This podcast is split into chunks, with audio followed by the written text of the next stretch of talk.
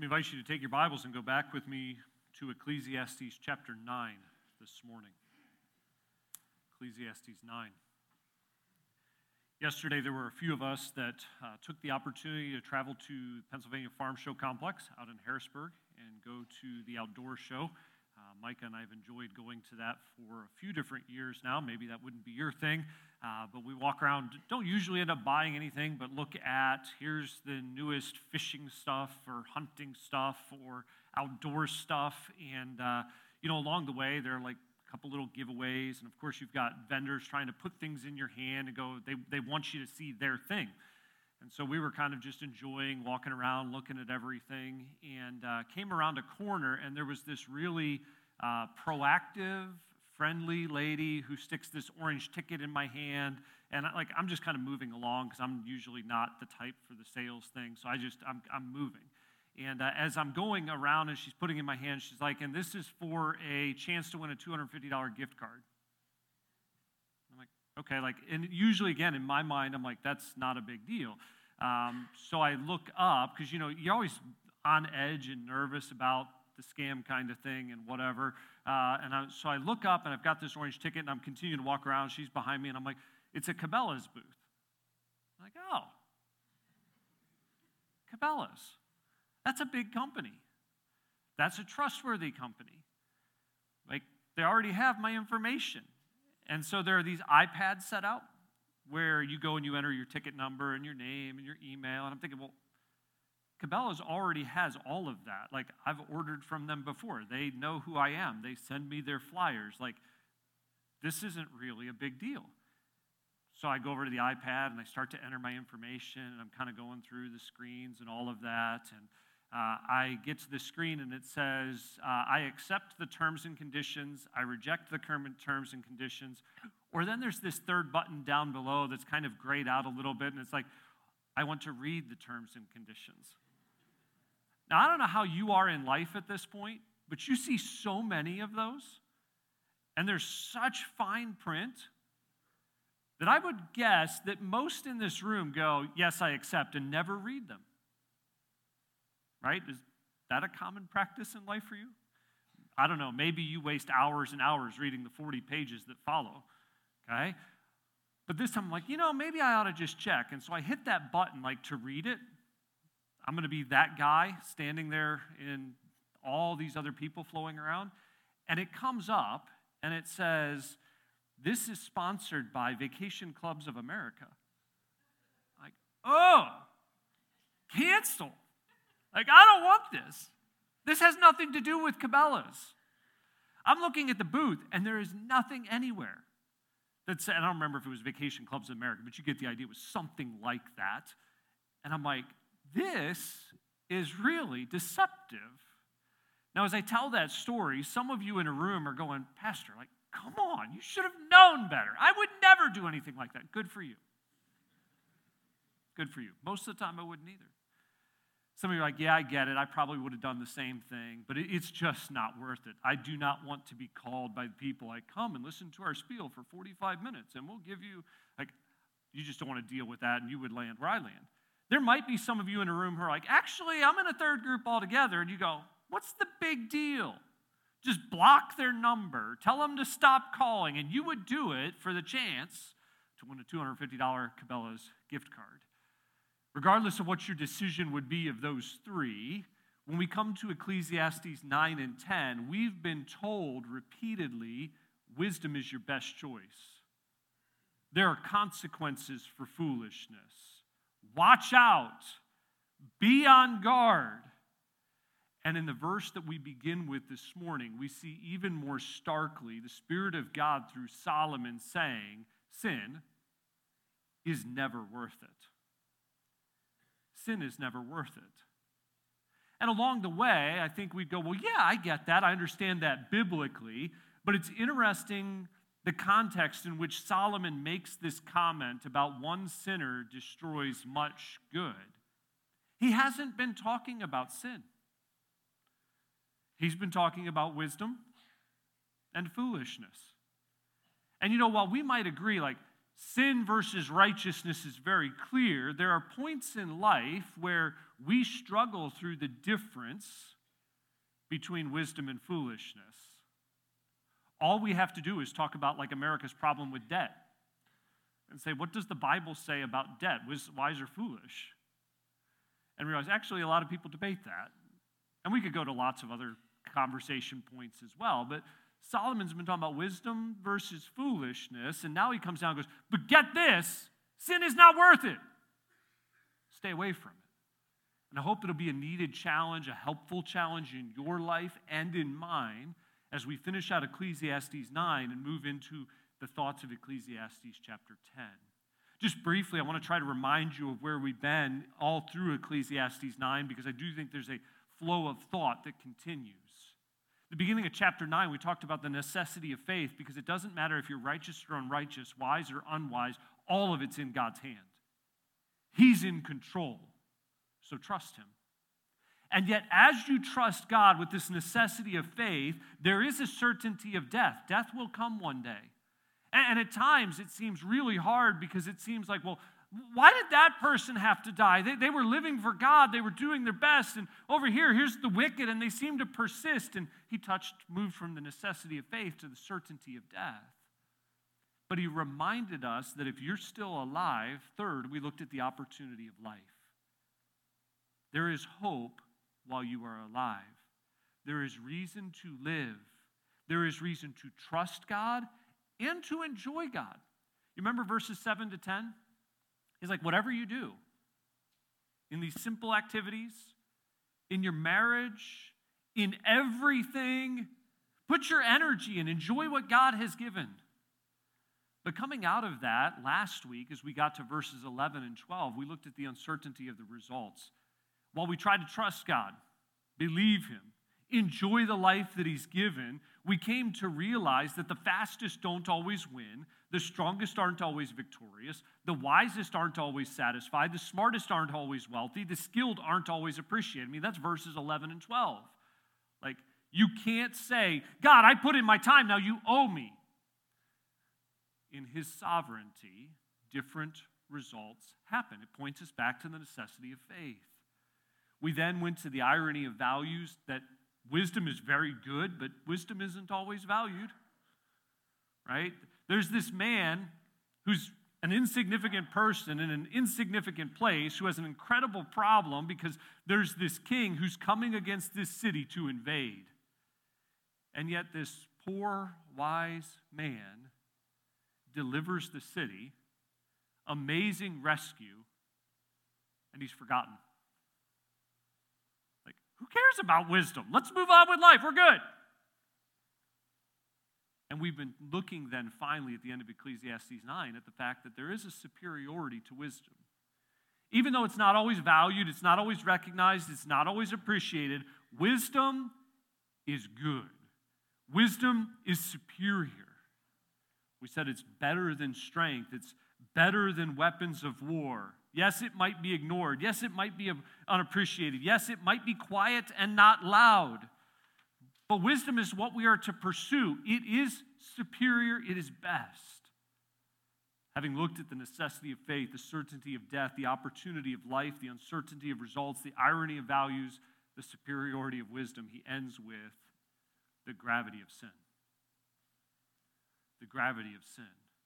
We'll adjust our outline a little bit this morning and we'll call that gravity of sin a serious caution before then getting into chapter 10 and looking at a stark contrast. The serious caution is given as a principle here at the end of verse 18 in chapter 9 one sinner destroyeth much good. One sinner destroyeth much good. He's pointed out, Solomon's pointed out, that the entire town overlooked this insignificant wise man who rescued. And now he points to the reality that destruction doesn't take a multitude.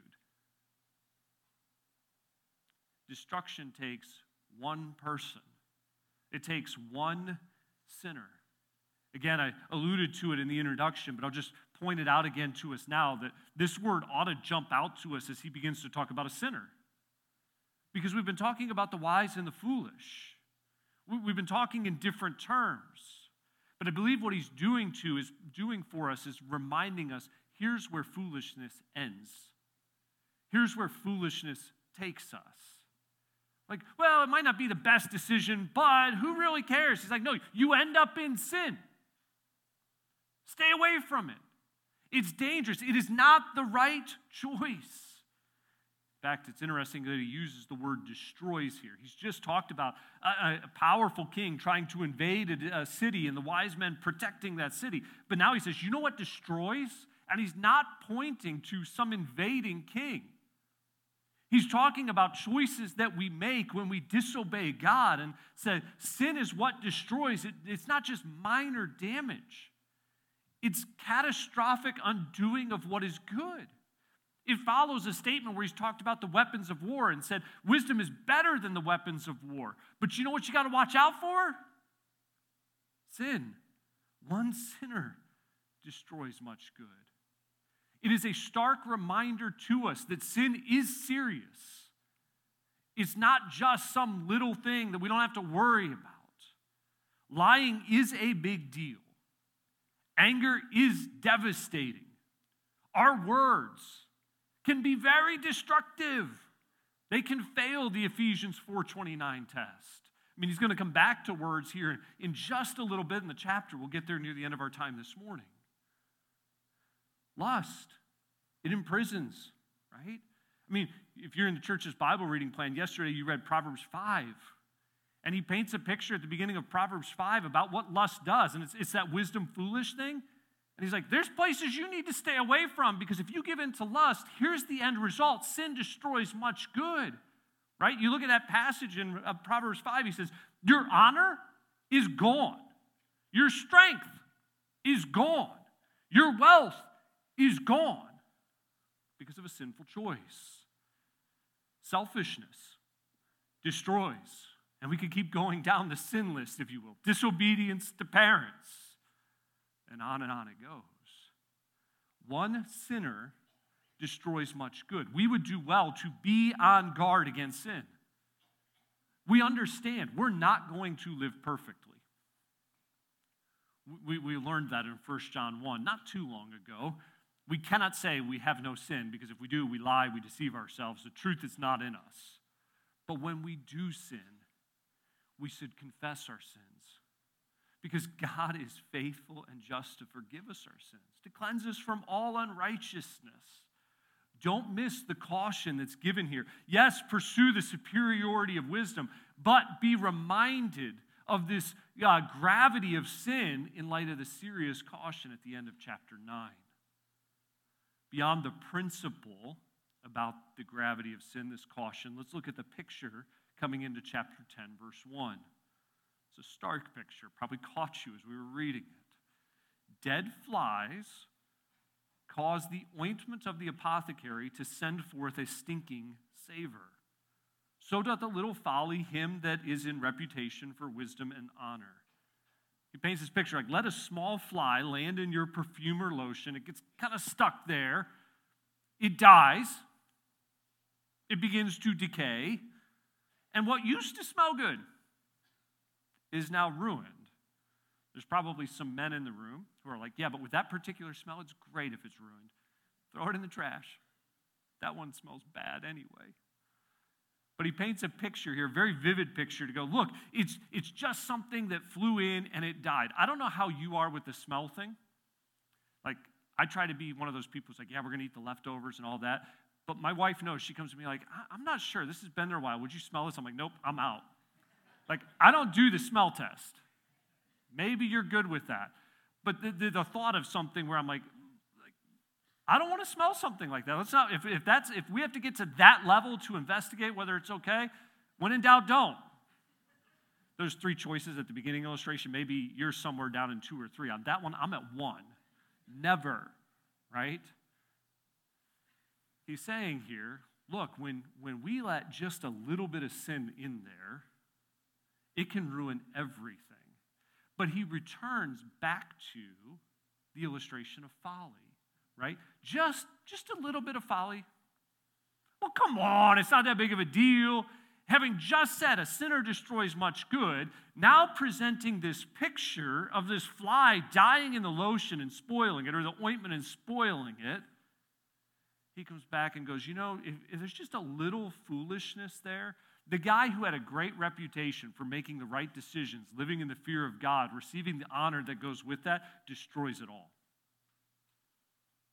Because of just a little folly. I mean, think again about what Proverbs will say. If we just stay with Proverbs, like, what's the danger in one lie? Proverbs speaks to that. What's the danger in one drink? What's the danger in one bet? One night? In today's world, we could say one click.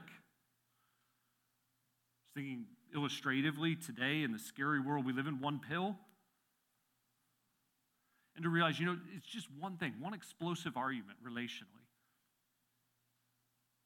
Just a little. There is a serious caution in the text here against sin, but even beyond being just against sin, against foolishness, going, you know how much can be unraveled because of a foolish decision? But again, we are still made of flesh. We need to be on guard. I use the illustration because usually I'm I'm very prone to like I see an email come in like da da da like nope delete like I don't do the sweepstakes thing. I, am like I'm on guard, and yet I looked and I went, oh, it's Cabela's. No, it's not. Right? Duped. But when it comes to sin, it's not just duped; it's then destruction. It wreaks havoc in our lives. Beyond the serious caution, let's look secondly at a stark contrast. As the text continues to unfold, he paints a dichotomy between wisdom and folly. He's going to paint a dichotomy between here's what wisdom looks like, here's what foolishness looks like in our walk, or first in our will, we'll say, then in our walk, then in our words, and then finally in our work. We're not going to get to work till next week. I know some of you had to teach Romans 9 to 11 this morning. We're not even going to make it through Ecclesiastes 10 this morning. All right? We'll get like halfway through. Let's look first at a stark contrast in will. Verse 2 A wise man's heart is at his right hand, but a fool's heart at his left. It's one of the verses we could dive in and go like, well, what exactly is he saying there? The point is really simple, right? He's going, wisdom goes this way, and foolishness goes this way. They're headed in completely different directions, and here's the reason why it's in their heart. They're bent differently. Think as you'll see the text unfold, you'll realize that wisdom says, I want to pursue God. I'm going to deny myself and pursue Him. Whereas on the other hand, foolishness is like, how do I live for me? How do I tell others about me? How do I make work easy for me? And so he's just saying, in their will, in their hearts, there is a distinction.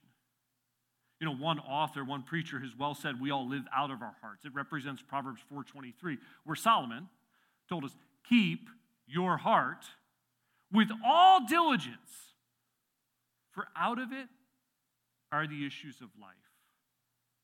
We live out of our heart.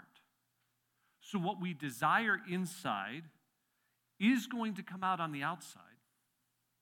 That's why we need God to change our hearts through salvation in Jesus Christ, to be a new creature, to want to live differently because of what God has done. Is going to change the way that we speak. I mean, Jesus himself, Matthew 12 34, told us it is out of the abundance of the heart that the mouth speaks. And we'll get there where Solomon says, here's what it looks like. And so he begins by painting this stark contrast in will. Secondly, Let's look at this stark contrast in walk, verses 3 through 11. This stark contrast in walk in verses 3 through 11. We begin with the obvious identification of a fool in verse 3. The obvious identification of a fool. He says, Yea, also, when he that is a fool walketh by the way, his wisdom faileth him. And he saith to everyone that he is a fool. Again, you think with me in the book of Proverbs, we have people presented and they're kind of walking through life and they're led astray and they're presented as the simple or as the fool or as the scorner. And like you're watching the catastrophic results of them just living life the way they think they ought to live. Solomon here is saying, here's this man. He's, he's just walking around, but he's a fool. He's not living in fear of God. He doesn't have wisdom. It fails him. And so, what's the result? Those looking from the outside be like, that guy's nuts. That guy's a fool, right? If you were with me yesterday and saw me come around the corner and take that ticket and start looking, like, come on, Dan, you know better. Don't do that. Maybe you'd have been right there with me. I don't know. Okay? This is far more important than that little ticket. It's like the person who goes through life without a life orienting reverence for God, a fear of Him that is the foundation of wisdom, everybody around him can go, that person's a fool because it's clear in their walk, it's clear in how they conduct life. You can look at their work and see foolishness, perhaps because they're lazy, according to Proverbs. You can listen to their words, their proud, cutting, harmful words. You can look at their relationships and go, man, they're naive, they're simple. You can look at how they handle authority, which is where Solomon's going to go here in just a moment, related to the wise. And realize, well, the fool is just someone who's a mocker, can't live under authority, always has an opinion to share. We could go so many different directions, but a fool is obviously identified by their walk. Secondly, let's look at the distinct instruction to the wise. Within their walk, let's look at the distinct instruction to the wise. Again, it's interesting to me how the Spirit of God through Solomon presents these things here because he sort of just describes the walk of a fool third person. But when it comes to the wise, we shift to the first person. And it's not a description as much as it is instruction. Like, hey, you want to be different than what I just described, what it looks like? Here's how you need to live, how you need to respond. And so we come to verse 4 where he says, If the spirit of the ruler rise up against you, leave not thy place, for yielding pacifieth great offenses. It goes again in a unique direction. It's not the first time we hit this. We saw this back in chapter 8, not all that long ago, as well. He gives this distinct instruction to the wise. We could say it this way leaders can be unpredictable and irrational so respond wisely. Like, hey, as you're going through life, understand that those in control aren't always predictable. They don't always make good decisions. In fact, they can be irrational. But you make sure that as you pursue wisdom, you respond wisely. Similar to what we saw in chapter 8, verse 3, leaders can get upset. Don't respond in kind. Leaders can get upset. It's like, don't give them a piece of your mind. Say, I'm out and leave. He's saying, exercise patient, patience. When we were there in chapter 8, we talked about it as reacting slowly. We live in a world that's like, no, you need to let your voice be heard. Get it out there. It's like, no, respond and react slowly, wisely, be careful. He encourages the initial response here in the text to be one of sticking it out, staying, trying to work through it. It'll remind us even when we get in our study in Romans a couple weeks from now, Romans 13, as to how God in the New Testament tells us, whether you're in Romans 13 or 1 Peter 2, how you respond to authority. Very similarly, Proverbs, Solomon wrote in Proverbs 16, verse 14, the wrath of a king is as messengers of death. This is not good when the leader is angry. Watch out! But here's what the second part of the verse says But a wise man will pacify it. It's that similar idea to Proverbs 15:1, very familiar to many of you. A soft answer turneth away wrath. Rather than upping the ante, seek to calm the situation down. Saying leaders can be predictable, they can be irrational. In fact, he illustrates it in verses 5 through 7. He's like, doesn't always make sense what they're doing. He's like, I've seen an error that proceeds from a ruler. He takes a foolish person, sets him in a great position. Like, here's my friend, let's put him here. He's like, that guy's a fool. But now he's in a position of authority and influence. And he continues to say, The rich sit in a low place. I've seen servants upon horses, princes walking as servants upon the earth. He's like, Things are just turned upside down. It seems wrong as the fool ends up in power. His simple point is act in wisdom, be calm, yield. You don't need to make a show, get out of there in spite of the irrational, unpredictable leader.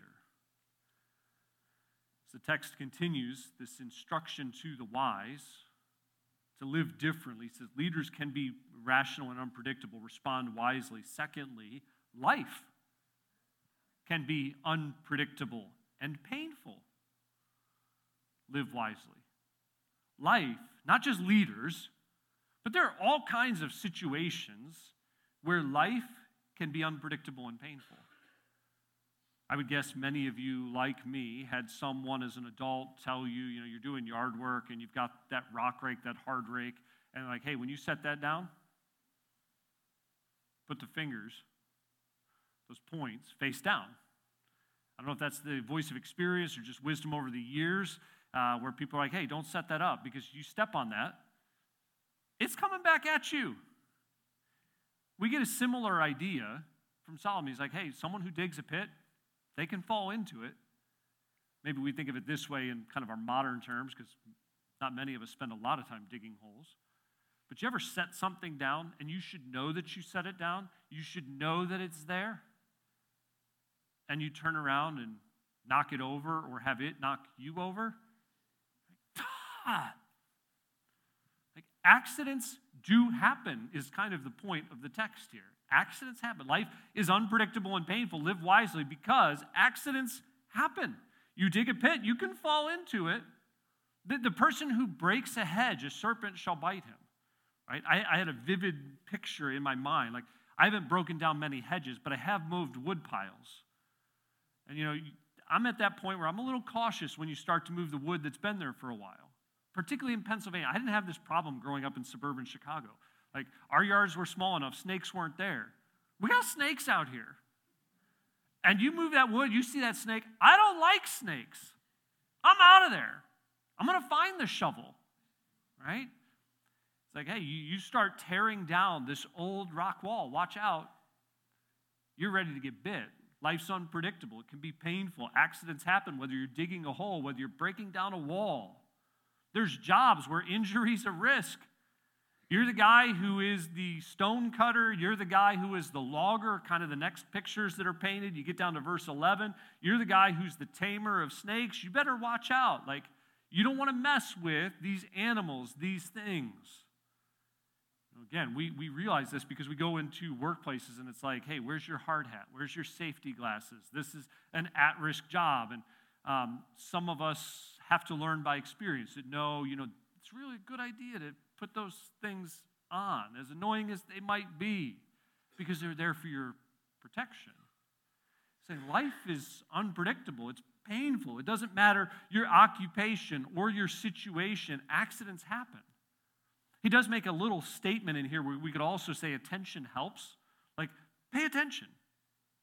Right? He paints what we would go, yeah, that makes sense. A, a common picture in verse 10, where having talked about the guy who's cutting wood, who's in danger of the wood, we're told, hey, if the iron's blunt and you don't take time to sharpen your axe, you've got to use a whole lot more effort.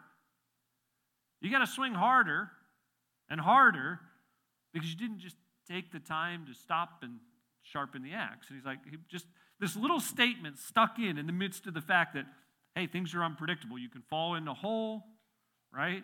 Uh, you can uh, find a snake when you're tearing down the wall.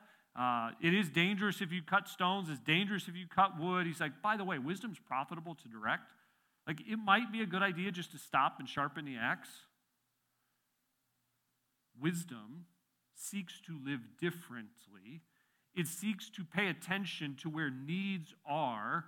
Wisdom, we could say, from a New Testament standpoint, walks circumspectly. And goes, This is a danger to watch out for. This could be helped if I'll just stop and give attention to it. The axe needs to be sharpened, whereas folly just persists on. People are like, hey, why don't you, why don't you stop? Take it easy. Like, we, we can solve this. Folly's like, I'm, I'm going to keep going. Wisdom is not only different in its will and its walk, third, wisdom is different in its words. Wisdom is different in its words, verses 12 through 14. He touched on both their quantity, we could say, and their quality. Let's look first at the quality of their words between the wise and the foolish in verse 12.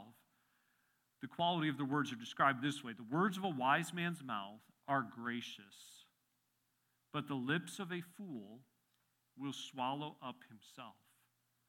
Again, this is a part of that stark contrast to go, you want to see what it looks like in living color? Just listen to what they say.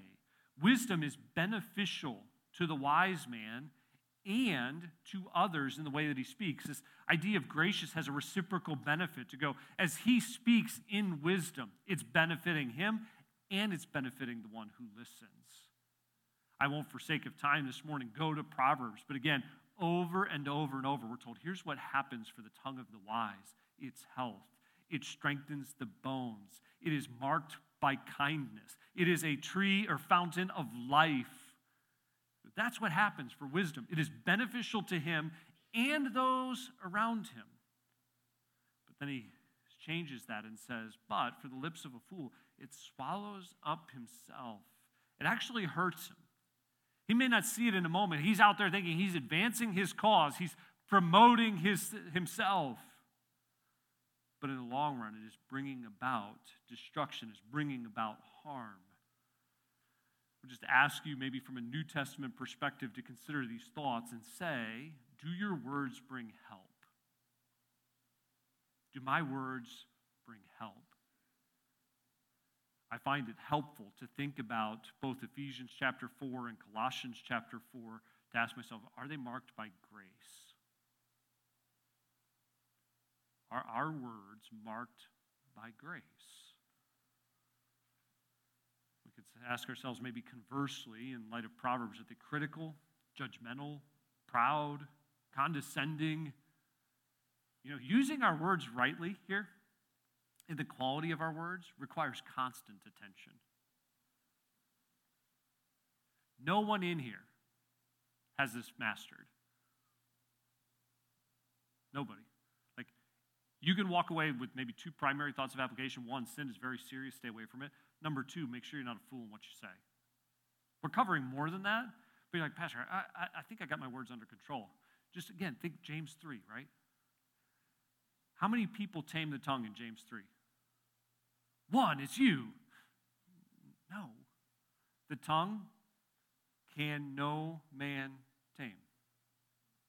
It is an unruly evil full of deadly poison. Therewith bless we God, and therewith curse we men who are made after the similitude of God. My brethren, these things ought not so to be. Right? So we're reminded that the quality of our words shows am I living in wisdom or am I living in foolishness? One other verse along these lines, Proverbs 18, I think says it well in verse 7. A fool's mouth is his destruction. Very similar to what Solomon says here. Fool's mouth is his destruction. His lips are the snare of his soul. Right? I think there are points where we all get that and go, man, I wish I hadn't said that. Got myself in a world of trouble, created problems for myself. I wish I wouldn't have said that. Wisdom's not only different in its will, its walk. We're looking at its words. We've talked about the quality of their words. Secondly, look at the quantity of words in verses 13 and 14. In these verses, we sort of kind of focus in further. We zoom in further just on the fool. He keeps talking. It says, verse 13, here's how it works in conversation with a fool. The beginning of the words of his mouth is foolishness, and the end of his talk is mischievous madness. We might summarize it this way what starts out as just silly and kind of foolish ends up in insanity. Like it just gets worse and worse and worse. He's digging his own hole.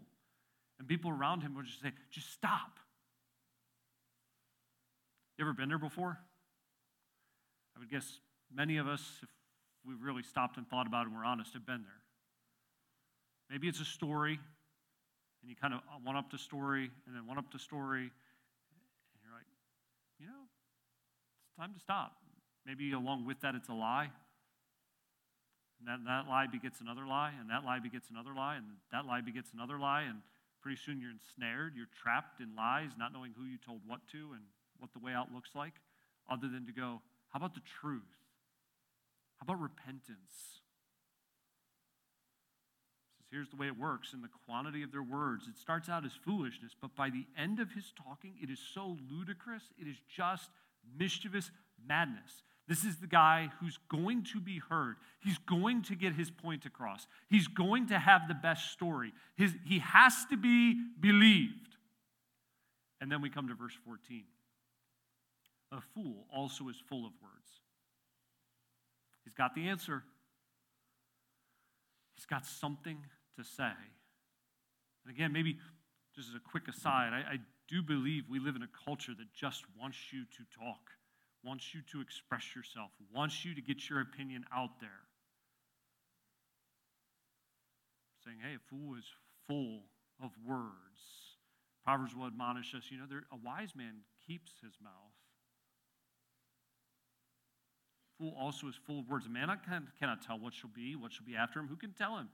The, the, the fool is the guy who's going to keep talking about what he does not know and cannot know. No one knows what happens afterwards. So be careful of the quantity of words and predicting the future and speculating about what's ahead. That's foolishness. Wisdom lives differently, distinctly. There's a stark contrast in the text. Wisdom lives differently in its desire and its heart. And flowing from that, then it's different in its walk and how it engages authority and how it engages the accidents that happen. But finally, wisdom for today, finally, wisdom is different in its words. Watch out for folly, right?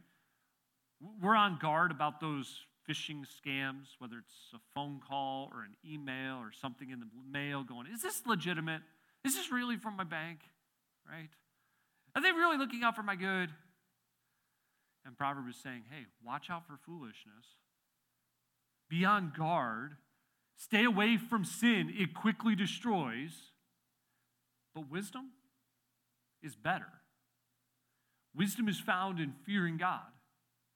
Wisdom is found in obeying Him. Let's pray. Father, I pray that you take the thoughts from your word that we've looked at this morning and use them to personally challenge each believer here where challenge is needed. To help us to be on guard against the destructive nature of foolishness and ultimately how it leads to sin. And instead to pursue wisdom, saying we have this reverence for you that orients all of life, seeks to enjoy what you've given, to trust and believe you, and shows up by making decisions that we believe are lined up with your word and obedient to you. Lord, I pray that you protect each of us here from the danger of folly, from the destruction of sin. It's in Jesus' name we pray. Amen. We'll sing one final time for this morning. Pastor King, if you'd come.